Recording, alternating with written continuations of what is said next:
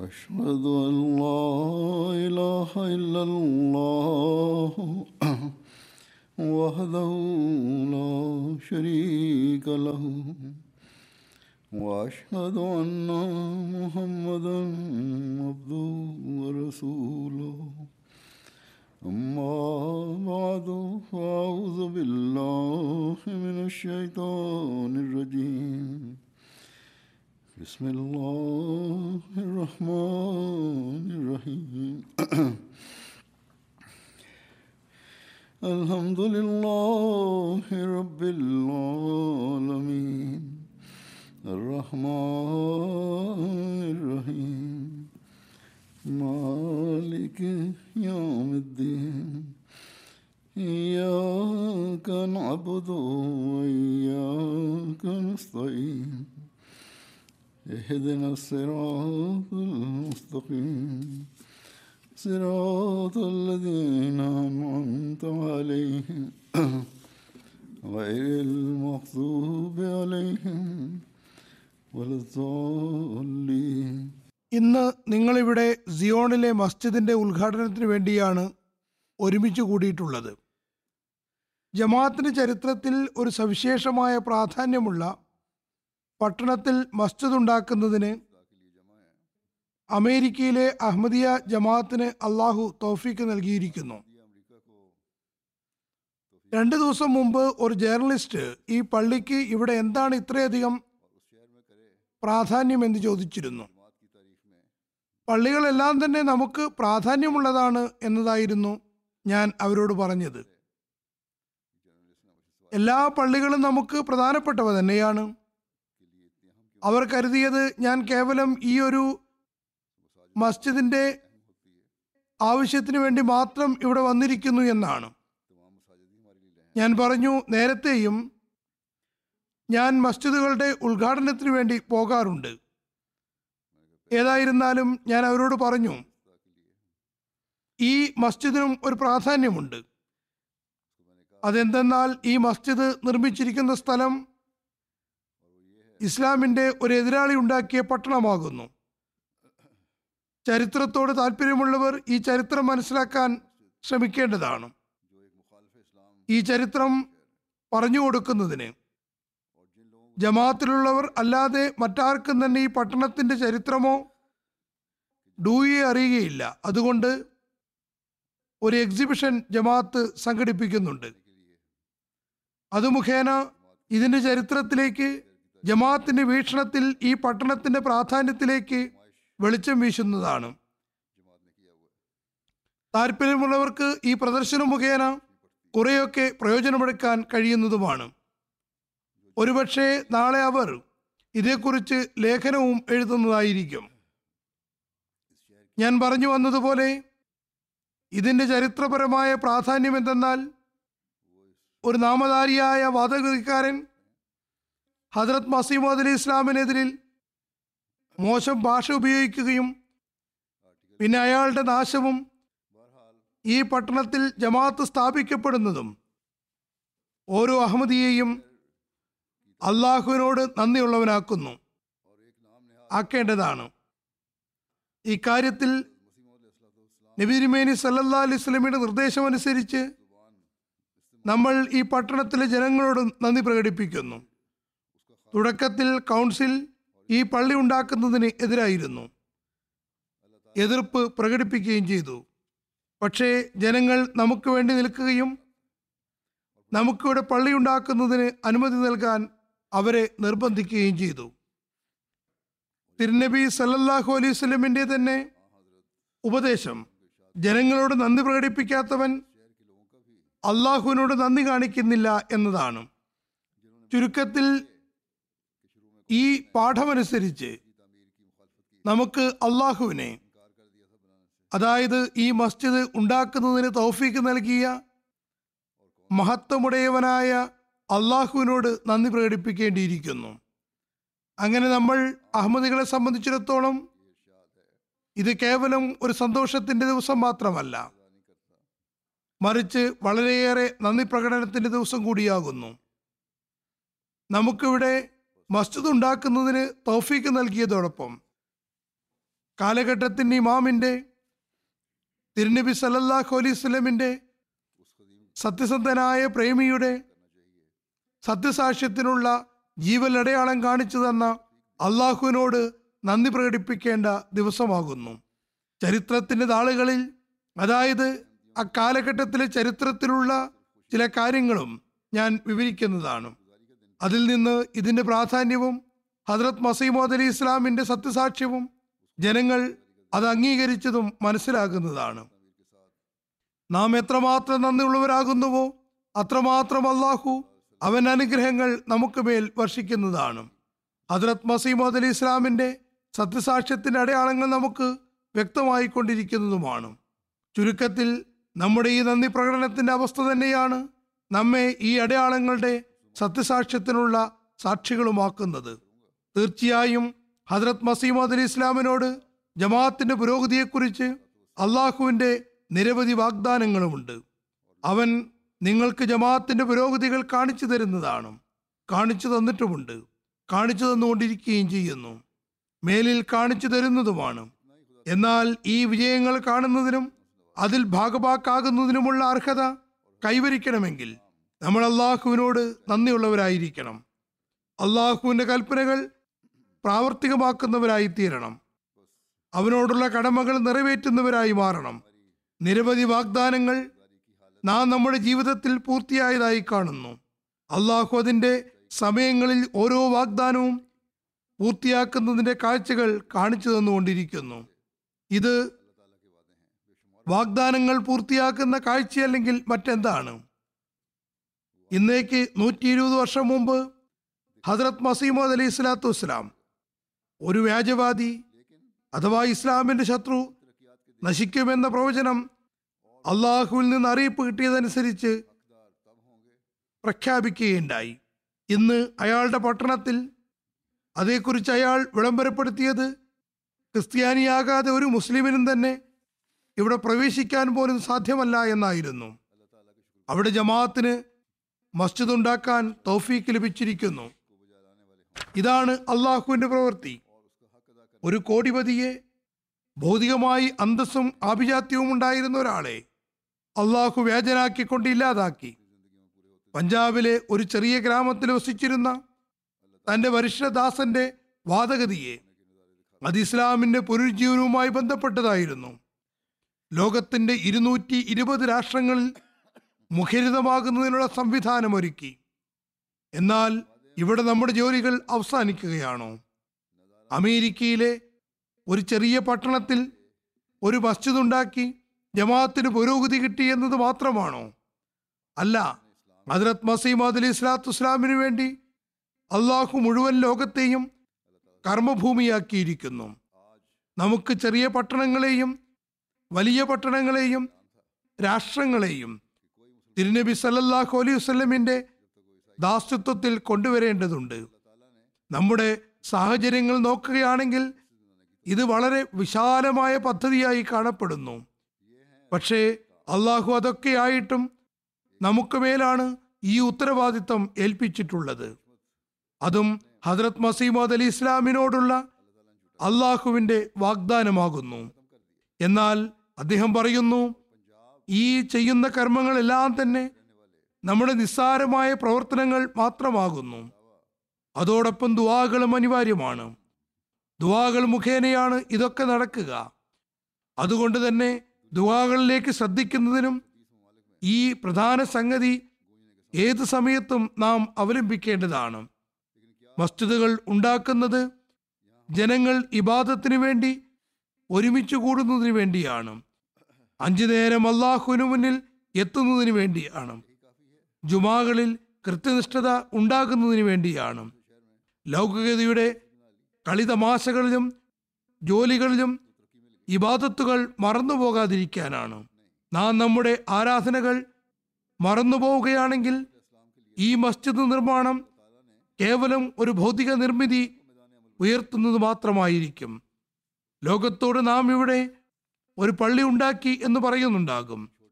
എന്നാൽ നമ്മുടെ കർമ്മങ്ങൾ അള്ളാഹുനു മുന്നിൽ മസ്ജിദിന്റെ അനുഗ്രഹങ്ങൾ സ്വായത്തമാക്കാൻ അർഹതയുള്ളതായി തീരണം.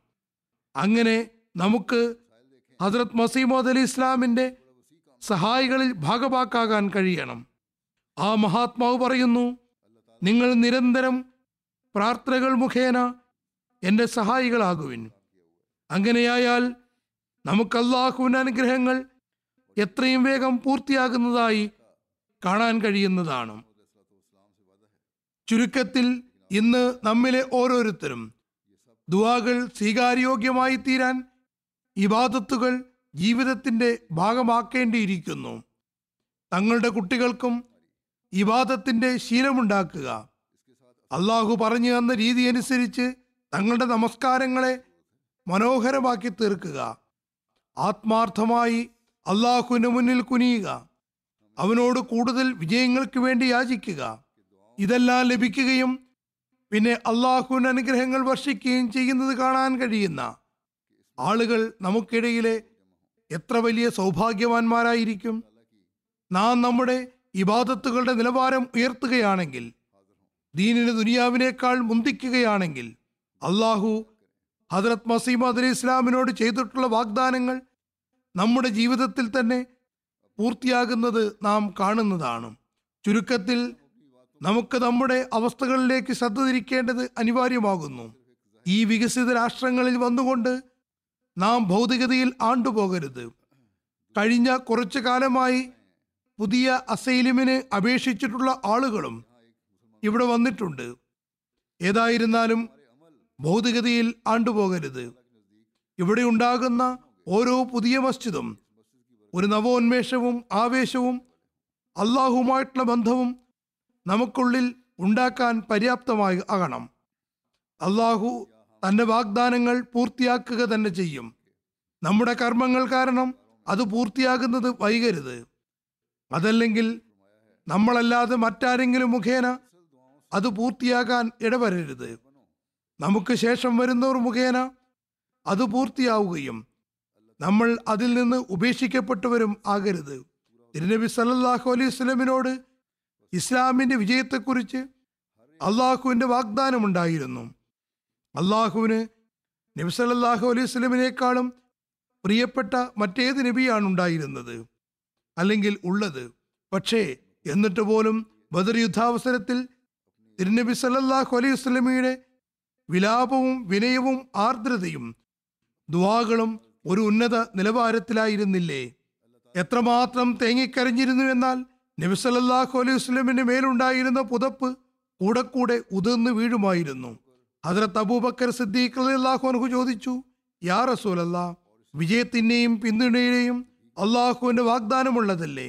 എന്നിരിക്കെ ഇത്രമാത്രം അസ്വസ്ഥത പ്രകടിപ്പിക്കുന്നത് എന്തിനു വേണ്ടിയാണ്? അപ്പോൾ നബി സല്ലല്ലാഹു അലൈഹി വസല്ലം പറഞ്ഞു അള്ളാഹു പരാശ്രയരഹിതനാകുന്നു. വിജയങ്ങളിലും അന്തർലീനമായിട്ടുള്ള നിബന്ധനകൾ ഉണ്ടാകാം. അതുകൊണ്ട് അള്ളാഹുവിനോട് വിനയാന്യതമായി കരഞ്ഞ് വിലപിച്ചുകൊണ്ട് സഹായമർത്ഥിക്കുക മാത്രമാണ് എന്റെ കർത്തവ്യം. പിന്നെ ശത്രുക്കളുടെ നിരന്തരമായ ആക്രമണങ്ങളും വിവിധ സന്ദർഭങ്ങളിൽ ഉണ്ടായ ആക്രമണങ്ങളും നഷ്ടമുണ്ടാക്കുന്നതിനുള്ള എല്ലാ പരിശ്രമങ്ങളും ഉണ്ടായിട്ടും ഏതാനും വർഷങ്ങൾ കഴിഞ്ഞപ്പോൾ തന്നെ അള്ളാഹു വിജയം നൽകി. ആ മഹത്തായ വിജയം അതിനു മുമ്പ് ചരിത്രത്തിൽ കാണാനോ കേൾക്കാനോ കഴിഞ്ഞിട്ടില്ല. ജീവദാഹികളായ ശത്രുക്കൾ മുസ്ലിങ്ങളായി എന്ന് മാത്രമല്ല തിരുനബി സല്ലല്ലാഹു അലൈഹി സ്വലമിയുടെ അനുരാഗികളായി മാറി. തങ്ങളുടെ ജീവൻ തിരുനബി സല്ലല്ലാഹു അലൈഹി സ്വലമിന് വേണ്ടി ത്യജിക്കുന്ന ജീവൽ ചിത്രങ്ങളായി മാറി. മാത്രമല്ല തങ്ങളുടെ മൃതശരീരങ്ങളിലൂടെ കടന്നുപോയിക്കൊണ്ടല്ലാതെ ഒരു ശത്രുവിനും തിരുനബി സല്ലല്ലാഹു അലൈഹി വസല്ലമയുടെ അടുക്കിലേക്ക് എത്താൻ കഴിയുകയില്ലെന്ന് അവർ ലോകത്തിനു മുന്നിൽ കാണിച്ചു കൊടുത്തു. നിന്ദിതയും ദൈന്യതയും മുദ്രവയ്ക്കപ്പെട്ടവരെ അള്ളാഹു നാമാവശേഷമാക്കി. ഹദ്രത് മസീം അലി ഇസ്ലാം പറയുന്നു അള്ളാഹുൽ വിലയം പ്രാപിച്ച ഒരു മഹാത്മാവ് ഉയർത്തിയ പ്രാർത്ഥനകളായിരുന്നു ഈ വിപ്ലവം സംജാതമാക്കിയത്. ചുരുക്കത്തിൽ ഇന്നും ദൈവത്തിൽ ലീനനായ ആ മഹാത്മാവിന്റെ സത്യദാസന്റെ ദുവാകൾ തന്നെയാണ്. യഥാസമയം പൂർത്തിയായി.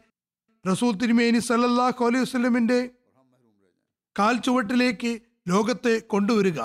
എന്നാൽ ഹദ്രത് മസീമദ് ഇസ്ലാം പറയുന്നു ഞാനുമായുള്ള ബന്ധം വിളിച്ചു പറയുന്ന നിങ്ങൾ നിങ്ങളുടെ ദുവാകളും കർമ്മങ്ങളും മുഖേന എന്നെ സഹായിക്കേണ്ടതാണ്. ഇന്ന് നമ്മൾ ഈ മസ്ജിദിന്റെ ഉദ്ഘാടനത്തിൽ ഇരിക്കുകയാണ് ഇതിന്റെ പേര് ഫത്തഹെ അലീം എന്നാണ്. അതായത് മഹത്തായ വിജയത്തിന്റെ മസ്ജിദ് എന്നാണ് വെച്ചിട്ടുള്ളത്.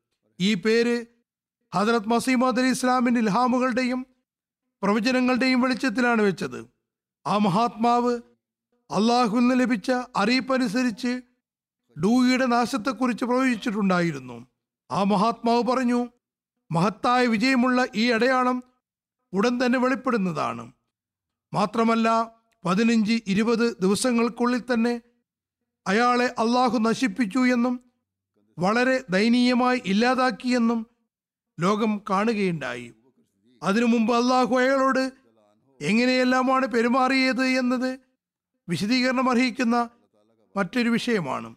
ഏതായിരുന്നാലും അയാളുടെ നാശത്തെക്കുറിച്ചുള്ള അടയാളത്തെക്കുറിച്ച് അള്ളാഹുവിൽ നിന്ന് അറിയിപ്പ് കിട്ടിയതനുസരിച്ച് ആ മഹാത്മാവ് മഹത്തായ വിജയമെന്ന് പ്രഖ്യാപിക്കുകയുണ്ടായി. ഇന്ന് അതിന്റെ അടുത്ത് ചുവടെ എന്ന നിലയ്ക്ക് ആ പട്ടണത്തിൽ നമ്മൾ മസ്ജിദ് ഉദ്ഘാടനം ചെയ്യുകയാണ്. അദ്ദേഹത്തിന് ഇൽഹാമിലെ ഒരു ഭാഗം ഏകദേശം നൂറ്റി പതിനഞ്ച് വർഷങ്ങൾക്ക് മുമ്പേ പൂർത്തിയായതായി നാം കണ്ടതാണ്.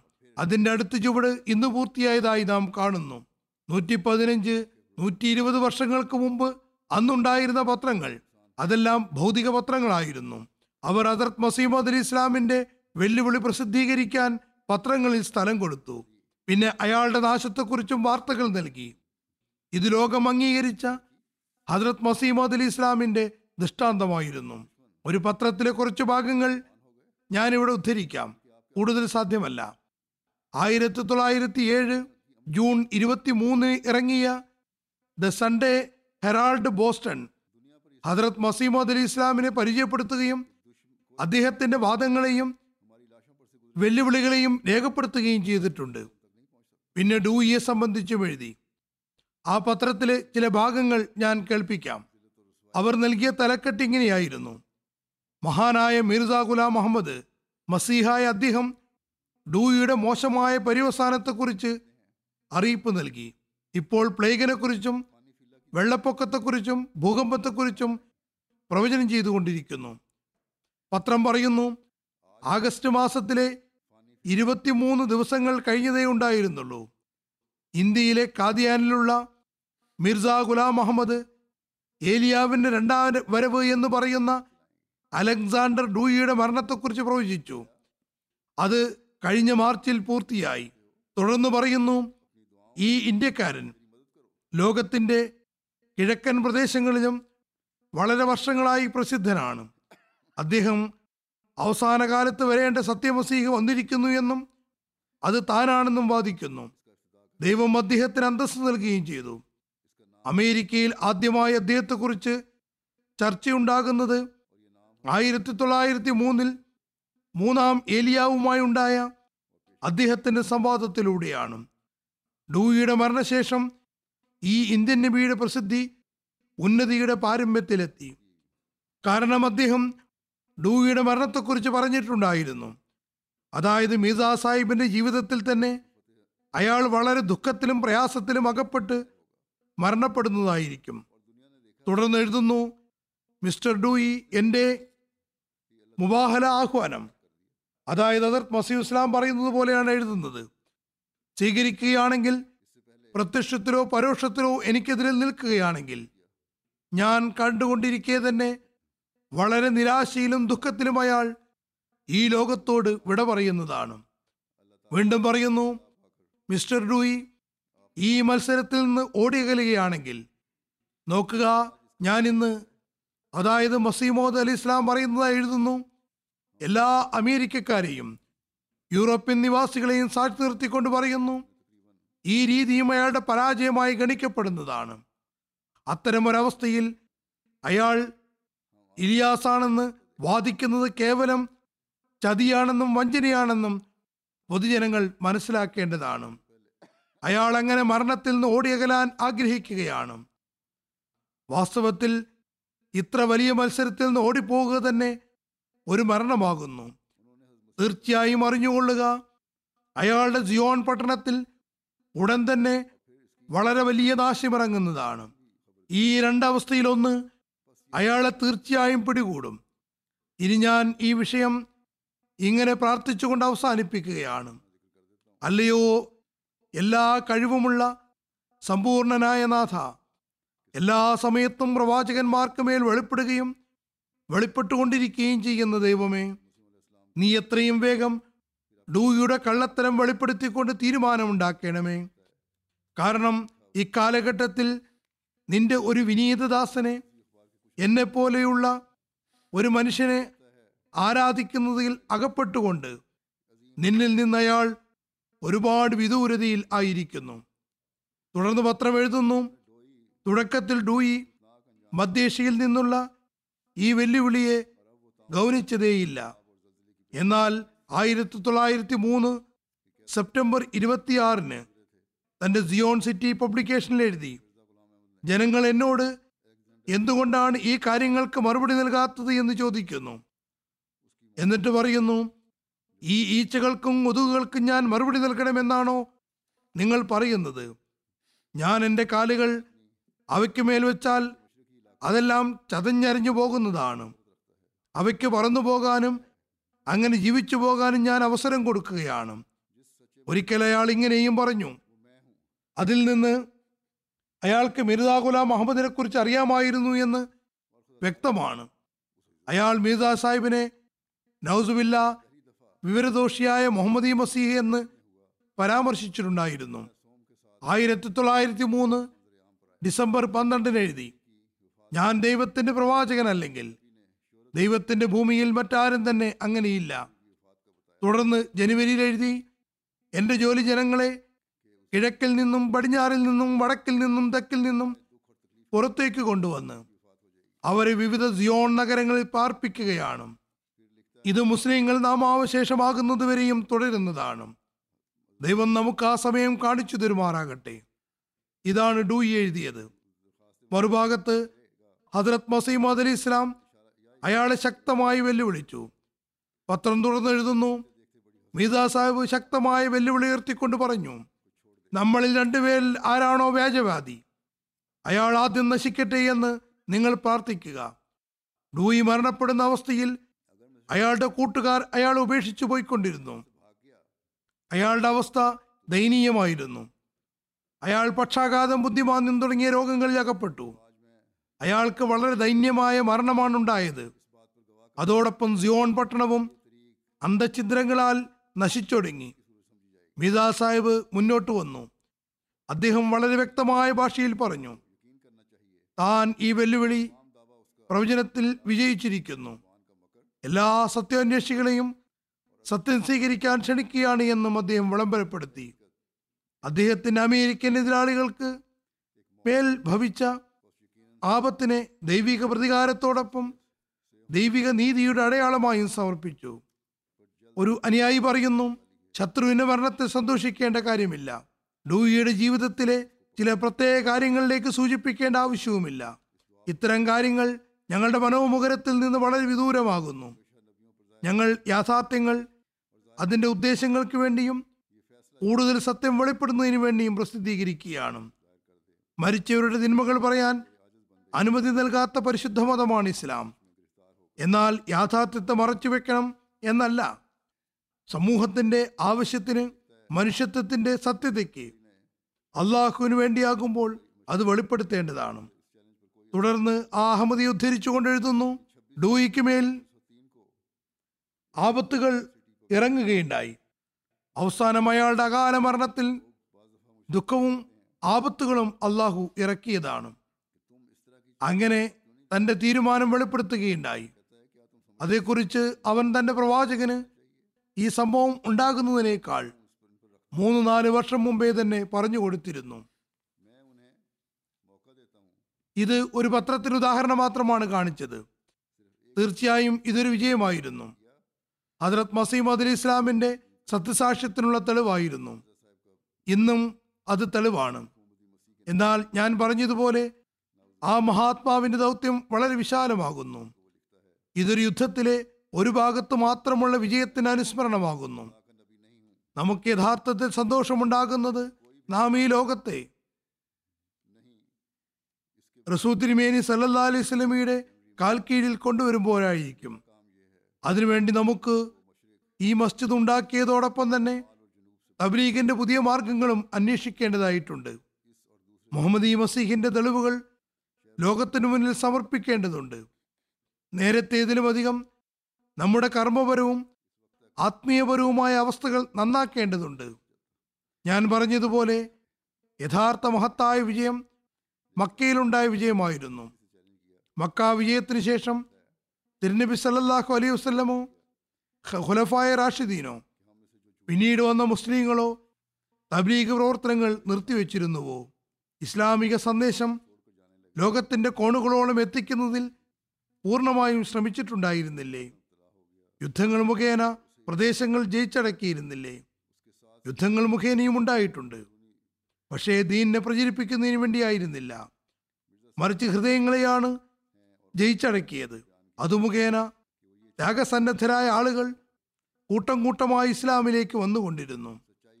ആയതിനാൽ ഹദ്രത് മസീമദ് അലി ഇസ്ലാം മുഖേന ലഭ്യമായ വിജയത്തെ തുടർച്ചയായ തബ്ലീഗും ദ്വാകളും മുഖേന സ്ഥായിയായി നിലനിർത്തേണ്ടത് അനിവാര്യമാണ്. ഹദ്രത് മസീമദ് അലി ഇസ്ലാമിനെ അംഗീകരിച്ചവർ ആദ്യത്തിൽ വന്നവരുമായി ചേർന്ന അവസാനത്തെ കാലത്തെ ആളുകളാകുന്നു. എന്നിരിക്കെ ആദ്യമുണ്ടായിരുന്ന ആളുകൾ തബലീഗ് നിർത്തിവെച്ചിരുന്നുവോ? തങ്ങളിൽ ആത്മീയവും ഭൗതികവുമായ പുരോഗതിയിൽ നിന്ന് പിന്തിരിഞ്ഞുവോ? അവർ ഇബാദത്തുകളുടെ നിലവാരം കുറച്ചിട്ടുണ്ടായിരുന്നുവോ? മുസ്ലിങ്ങളിൽ ഇതൊക്കെ ഉണ്ടായിരുന്നിടത്തോളം ഇസ്ലാം പുരോഗതി പ്രാപിച്ചുകൊണ്ടിരുന്നു. ഭൗതികത ആധിപത്യം പുലർത്താൻ തുടങ്ങിയപ്പോഴാണ് മുസ്ലിങ്ങൾ ക്ഷയിച്ചു തുടങ്ങിയത്. തക്കവയുടെ നിലവാരം താഴ്ന്നുകൊണ്ടിരുന്നു. എന്നാൽ ക്യാമത്ത് വരെയും ഈ ദീനിനെ നിലനിർത്താമെന്നതും പ്രബലത നൽകുമെന്നതും അതിനുവേണ്ടി അവസാന കാലത്ത് വാഗ്ദത്ത മഹദി മസീഹിനെ അയക്കുമെന്നതും അള്ളാഹു തിരുനബി സല്ലല്ലാഹു അലൈഹി സ്വലമിനോട് ചെയ്ത വാഗ്ദാനമായിരുന്നു. അങ്ങനെ വാഗ്ദത്ത മസീഹിനെ അയച്ചു. അദ്ദേഹം ലോകത്തിന് തന്റെ ആഗമനത്തെക്കുറിച്ച് അറിയിപ്പ് നൽകി. സംവിധാനങ്ങളൊന്നുമില്ലാതിരുന്നിട്ടും യൂറോപ്പിലും അമേരിക്കയിലും ലോകത്തിന്റെ വിവിധ നാടുകളിലും അദ്ദേഹത്തിന്റെ സന്ദേശം സന്ദേശമെത്തി.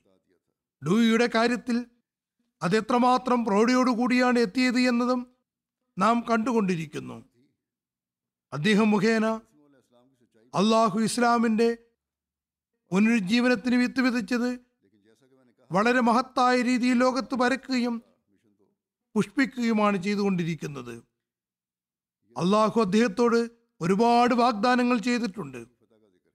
അള്ളാഹു ഇൽഹാമിലൂടെ പറഞ്ഞു അള്ളാഹു നിന്നെ ഉപേക്ഷിക്കുന്നവനല്ല.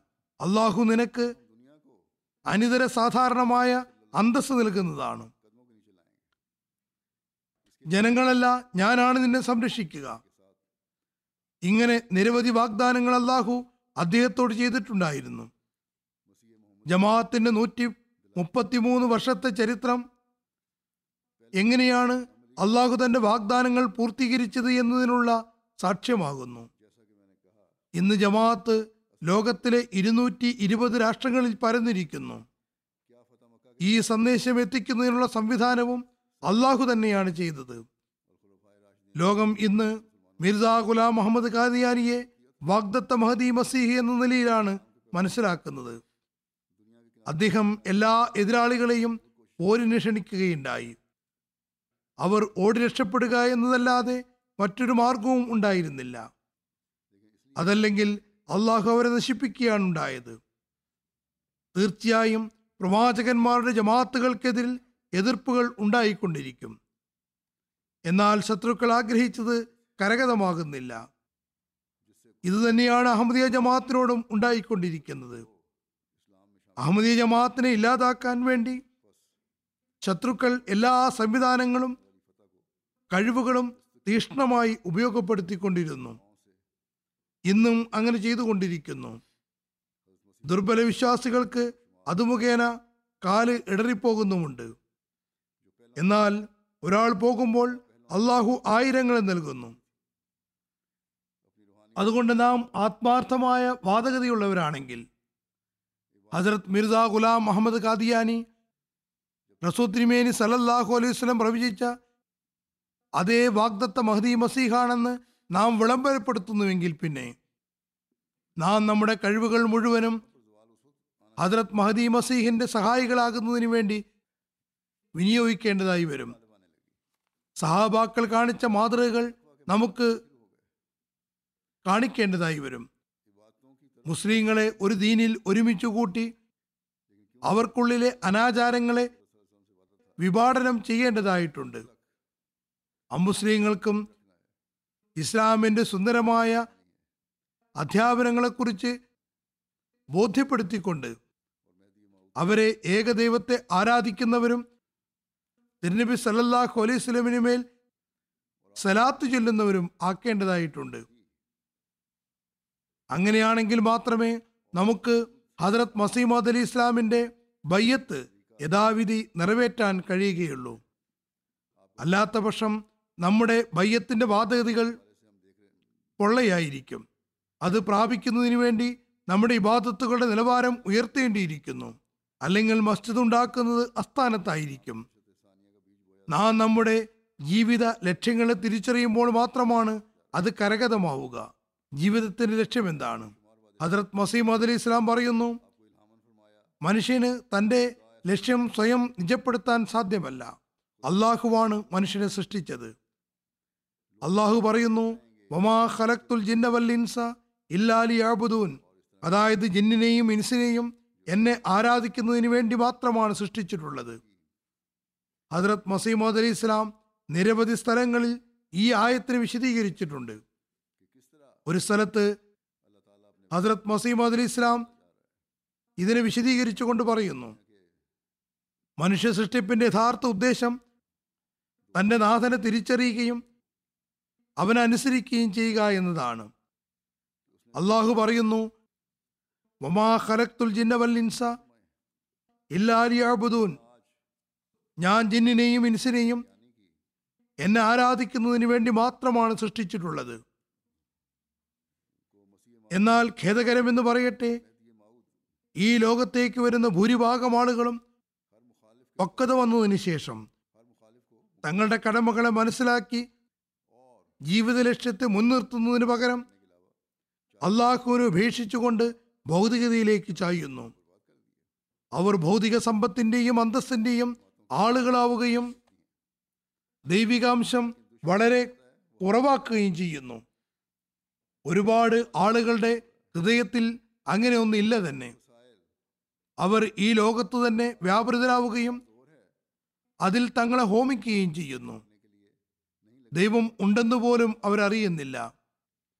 അവസാനം ജീവൻ പിടിക്കാൻ വരുന്നവർ എത്തുമ്പോഴാണ് മനസ്സിലാകുന്നത്. അതായത് മരണമെത്തുന്ന സമയത്ത്.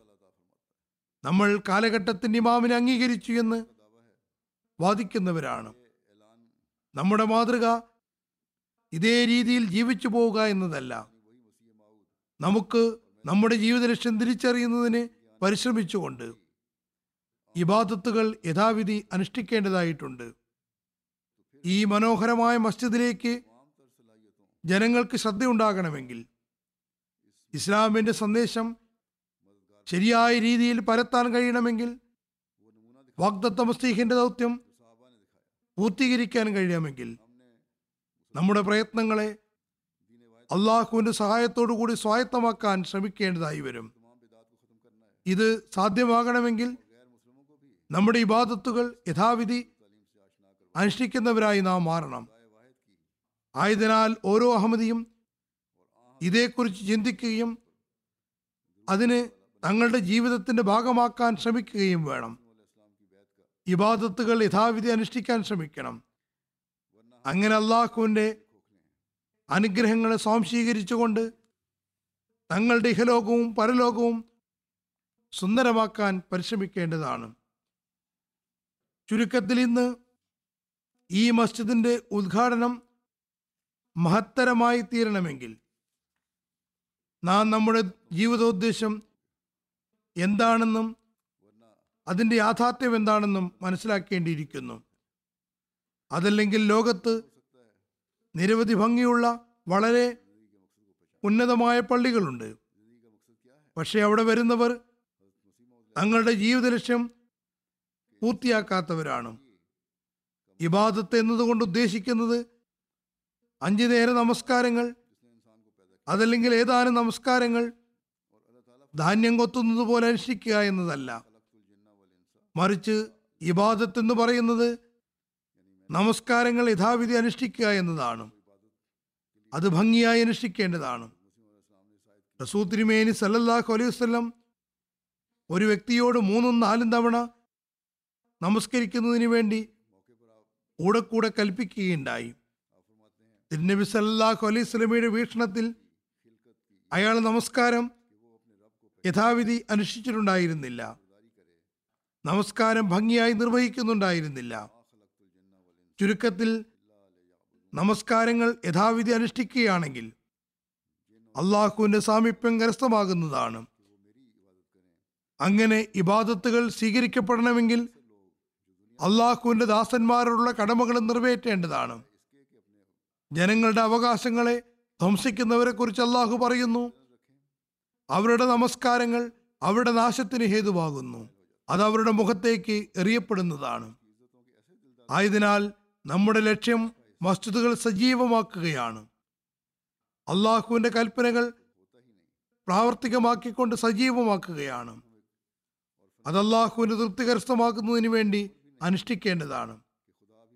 ആരെയാണോ ഹജറത് മസീം അലി ഇസ്ലാം വെല്ലുവിളിച്ചിട്ടുണ്ടായിരുന്നത്? അയാൾ എന്താണ് ആഗ്രഹിച്ചത്? അയാൾ മതത്തിന്റെ പേരിൽ ഈ ലോകത്ത് തന്റെ ഭരണം ആഗ്രഹിക്കുകയായിരുന്നു. അതിനുവേണ്ടി അയാൾ ഈസാ നബിയുടെ പേര് ഉപയോഗിക്കുകയായിരുന്നു. ഞാനിപ്പോൾ പത്രത്തിന്റെ ഉദ്ധരണികളിൽ നിന്ന് കേൾപ്പിച്ചതുപോലെ മുഹമ്മദ് ഈ മസീഹിനോട് ഞാൻ ഇങ്ങനെ ചെയ്യും അങ്ങനെ ചെയ്യുമെന്നെല്ലാം വലിയ വീരവാദം മുഴക്കി. എന്നാൽ ഹജറത് മസീമദ് അലി ഇസ്ലാം അയാളെ പ്രാർത്ഥനയുടെ രംഗത്തേക്ക് വെല്ലുവിളിച്ചപ്പോൾ അയാളുടെ പര്യവസാനം പ്രകടമായി. ലോകം എല്ലാ ഭാഗത്തു നിന്നും ഡൂയിയുടെ നിന്ദ്യതയും ദൈന്യതയും കണ്ടു. അത് എത്രമാത്രം പ്രകടമായ അടയാളമായിരുന്നുവെന്നാൽ പത്രങ്ങൾ പോലും അത് അംഗീകരിച്ചു.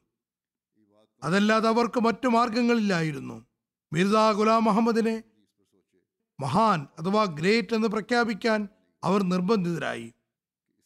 എന്നാൽ ഈ മഹത്തായ വിജയത്തിന്റെ സന്തോഷത്തിൽ നാം അതിന്റെ സ്മരണയ്ക്ക് വേണ്ടി ഒരു മസ്ജിദ് ഉണ്ടാക്കിയാൽ മതിയോ? ഞാൻ പറഞ്ഞതുപോലെ അങ്ങനെയാണോ സന്തോഷിക്കേണ്ടത്? നമ്മൾ അതർത് മസീമദ് അലി ഇസ്ലാമിന്റെ ദുആയുടെ ഫലങ്ങളാണ് കഴിച്ചതും കഴിച്ചുകൊണ്ടിരിക്കുന്നതും. പക്ഷേ ഹദർത്ത് മസീമദ് അലി ഇസ്ലാം തന്നെ അംഗീകരിക്കുന്നവരോടും ഇതേ മാർഗത്തിൽ പദമൂന്നാൻ ഉപദേശിച്ചിട്ടുണ്ട്. അത് അള്ളാഹുവുമായി ബന്ധമുണ്ടാക്കുന്നതിനുള്ള മാർഗങ്ങളാകുന്നു അതിലത്ത് മസീമദ് അലി ഇസ്ലാം കേവലം നാശത്തെക്കുറിച്ചുള്ള ഒരു വെല്ലുവിളി മാത്രമല്ല നടത്തിയത്. മറിച്ച് ഇസ്ലാമിന്റെ മഹത്വത്തിന് വേണ്ടിയാണ് ആ വെല്ലുവിളി ഉയർത്തിയത്. ലോകത്തെ ഇസ്ലാമിക പതാകയ്ക്ക് കീഴിൽ കൊണ്ടുവരുന്നതിന് വേണ്ടിയാണ് അങ്ങനെ ചെയ്തത്. അത് നൽകാനുണ്ടായ കാരണം മുഹമ്മദ് ഈ മസിഹിന്റെ ഭരണത്തെ ലോകത്ത് സ്ഥാപിക്കുന്നതിന് വേണ്ടിയാണ്. അത് മുഹമ്മദ് റസൂലുല്ലാ സല്ലല്ലാ അലിസ്ലയുടെ പതാകയെ ഉയർത്തിക്കൊണ്ട് ഏകദൈവത്തിന്റെ ഭരണം ലോകത്ത് സ്ഥാപിക്കുന്നതിന് വേണ്ടിയായിരുന്നു. ഇന്ന് മുഹമ്മദ് ഈ മസീഹിന്റെ സന്ദേശം രാജ്യത്തിന്റെ കോണുകളോളം എത്തിക്കുമെന്നും അതാണ് തങ്ങളുടെ കർത്തവ്യമെന്നും പ്രഖ്യാപിച്ചുകൊണ്ട് മസീഹ് മൗദിന്റെ ജമാഅത്തിൽ ഭാഗവാക്കായ നമ്മുടെ കടമകൾ അള്ളാഹുവിന്റെ ഏകത്വം ഭൂമിയിൽ സ്ഥാപിക്കുകയാണ്. ഈ കർത്തവ്യം പൂർത്തിയാകണമെങ്കിൽ നമുക്ക് അള്ളാഹുമായുള്ള ബന്ധം സജീവമാക്കേണ്ടതായി വരും. തക്കവിയിൽ മുന്നേറേണ്ടതായി വരും. ഹജ്രത് മസീമദ് അലി ഇസ്ലാം പറയുന്നു നമ്മുടെ ജമാഅത്തിന് പ്രത്യേകിച്ചും അവർ തങ്ങളെ ദൈവനിയോഗിതനാണെന്ന് വാദിക്കുന്ന ഒരാളുമായി ചേർത്ത് പറയുന്നതിനാൽ സവിശേഷമായ തക്കവ ആർജിക്കേണ്ടത് അനിവാര്യമാണ്. എങ്കിൽ മാത്രമേ അവർ അകപ്പെട്ടിട്ടുള്ള വിദ്വേഷത്തിന്റെയും വെറുപ്പിന്റെയും ചിർക്കുകളുടെയും ഭൗതിക ചായ്വുകളുടെയും അത്യാപത്തുകളിൽ നിന്ന് അവർക്ക് തങ്ങളെ രക്ഷിക്കാൻ കഴിയുകയുള്ളൂ. ചുരുക്കത്തിൽ നമ്മുടെ ഉള്ളിൽ പരിശുദ്ധി ആർജിക്കേണ്ടതും അനിവാര്യമാണ്. നമുക്കുള്ളിൽ ഈ പരിശുദ്ധി ഉണ്ടാകുമ്പോൾ തക്കവയുണ്ടാകുന്നതാണ് പിന്നെ ലോകം അടയാളങ്ങൾക്ക് മേൽ അടയാളങ്ങൾ വെളിപ്പെടുന്നത് കാണുമാറാകും. ഈ സ്ഥാനം തന്നെയാണ് വിജയങ്ങളുടെ കൂടുതൽ വഴികൾ തുറന്നു തരുന്നത്. ഇൻഷാല്ല ഈ അവസ്ഥയിൽ മഹത്തായ വിജയങ്ങളുടെ യാഥാർത്ഥ്യം നമുക്ക് കാണാൻ കഴിയുന്നതാണ്. അല്ലയോ മുഹമ്മദ് ഈ മസീഹിന്റെ ദാസന്മാരെ? ഓരോ വിജയത്തിന്റെ അടയാളവും നമ്മുടെ ഉള്ളിൽ ഒരു വിപ്ലവം സംജാതമാകാൻ നിമിത്തമാകണം. നിങ്ങൾ ശപഥം ചെയ്യുവിൻ. ഇന്നത്തെ ദിവസം നമ്മൾക്കുള്ളിൽ ഒരാത്മീയ വിപ്ലവം ഉണ്ടാകുന്ന ദിവസമായിരിക്കും. നമ്മുടെ മക്കൾക്കും തലമുറകൾക്കും വേണ്ടി ആത്മീയ വിപ്ലവത്തിന്റെ ദിവസമായി മാറേണ്ടതാണ്. അതല്ലാതെ ഡൂയിയുടെ നാശത്തെക്കുറിച്ചോ ഈ നാട്ടിലുള്ള ആളുകൾ ഡൂയിയെക്കുറിച്ച് അറിയാതിരുന്നത് കൊണ്ടോ നമുക്ക് എന്ത് പ്രയോജനം കിട്ടാനാണ്? നമ്മൾ അവർക്ക് ഈ കാര്യങ്ങൾ അറിയാത്തത് പറഞ്ഞു കൊടുത്തത്. അതുകൊണ്ട് പ്രയോജനമുണ്ടാകണമെങ്കിൽ ഈ മഹത്തായ വിജയം പൂർത്തിയാകുന്നത് മുഖേന നമ്മുടെ ഉള്ളിലും ഒരു വിപ്ലവം ഉണ്ടാകണം. ഒരു മഹത്തായ വിപ്ലവം സംജാതമാകണം. നമ്മുടെ രാജ്യക്കാരും ലോകം മുഴുവനും ഹജ്രത് മുഹമ്മദ് റസൂല്ലാ സലല്ലാഹു അലൈഹി വസല്ലമിന്റെ ദാസ്തിത്വത്തെ തങ്ങളുടെ കഴുത്തുകളിൽ അണിയണം. അള്ളാഹുവിന്റെ ഏകത്വത്തിന്റെ വക്താക്കളായി മാറണം. അതിനുവേണ്ടി ത്യാഗങ്ങൾ വരിക്കാൻ തയ്യാറാകണം. അള്ളാഹു നമുക്കും നമ്മുടെ തലമുറകൾക്കും ഈ സ്ഥാനം കരസ്ഥമാക്കാൻ തോഫീക്ക് നൽകുമാറാകട്ടെ. ഈ മസ്ജിദിനെ സംബന്ധിച്ച് ഇവരെഴുതിയിട്ടുള്ള വിശദീകരണങ്ങൾ ഉണ്ട്. അത് പിന്നീട് നിങ്ങൾക്കറിയാനും കഴിയുന്നതാണ്. ചില കാര്യങ്ങൾ ഞാൻ വിവരിച്ചു കഴിഞ്ഞു.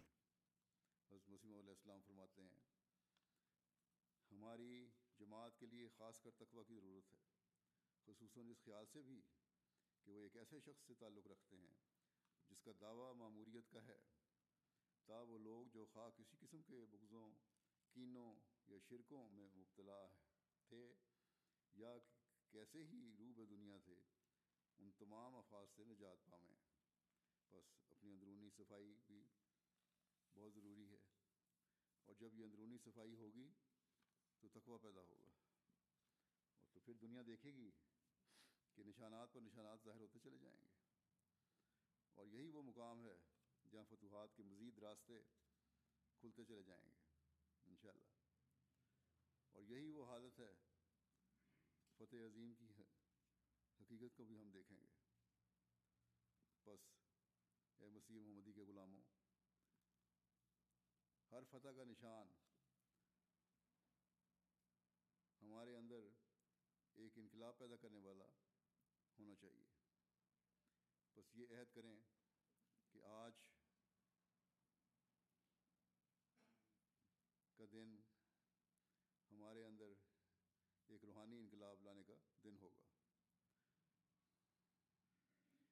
بچوں کے لیے، ہماری نسلوں کے لیے بھی روحانی انقلاب لانے کا دن ہوگا اور ہونا چاہیے۔ ورنہ ڈوئی کی ہلاکت سے یا اس شہر کے لوگوں کی ڈوئی کے نام سے عدم واقفیت سے ہمیں کیا فائدہ پہنچ سکتا ہے کہ ہم نے ان کو متعارف کرا دیا، یہ جانتے نہیں تھے۔ فائدہ تو تبھی ہے جب ہم اس فتح عظیم کی پیشگوئی کے پورا ہونے سے جب اس پیش گوئی کے پورا فتح عظیم کی پیش گوئی کے پورا ہونے سے ہمارے اندر بھی ایک انقلاب پیدا ہو، ایک انقلاب عظیم پیدا ہو۔ اور ہمارے اہل وطن بھی اور دنیا بھی حضرت محمد رسول اللہ صلی اللہ علیہ وسلم کی غلامی کا جوا اپنی گردن پر ڈال لیں۔ خدا تعالیٰ کی ودانیت کی قائل ہو جائے اور اس کے لیے ہر قربانی کرنے کے لیے تیار ہو جائے۔ اللہ تعالیٰ ہمیں اور ہماری نسلوں کو یہ مقام حاصل کرنے کی توفیق عطا فرمائے۔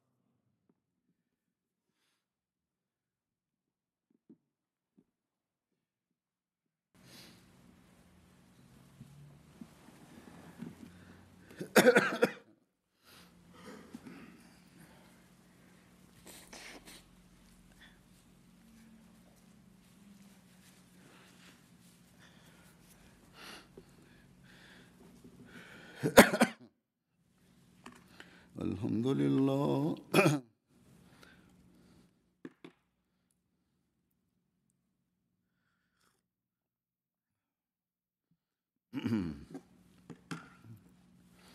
الحمد لله نحمده ونستعينه ونستغفره ونؤمن به ونتوكل عليه.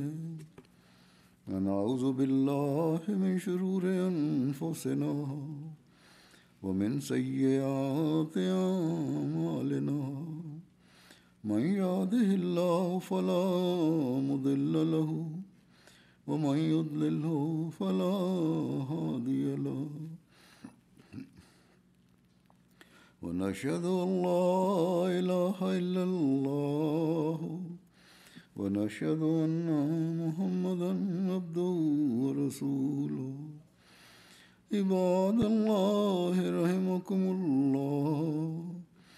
إن الله يأمر بالعدل واللسان وإيتاء ذي القربى وينهى عن الفحشاء والمنكر والبغي يعظكم لعلكم تذكرون.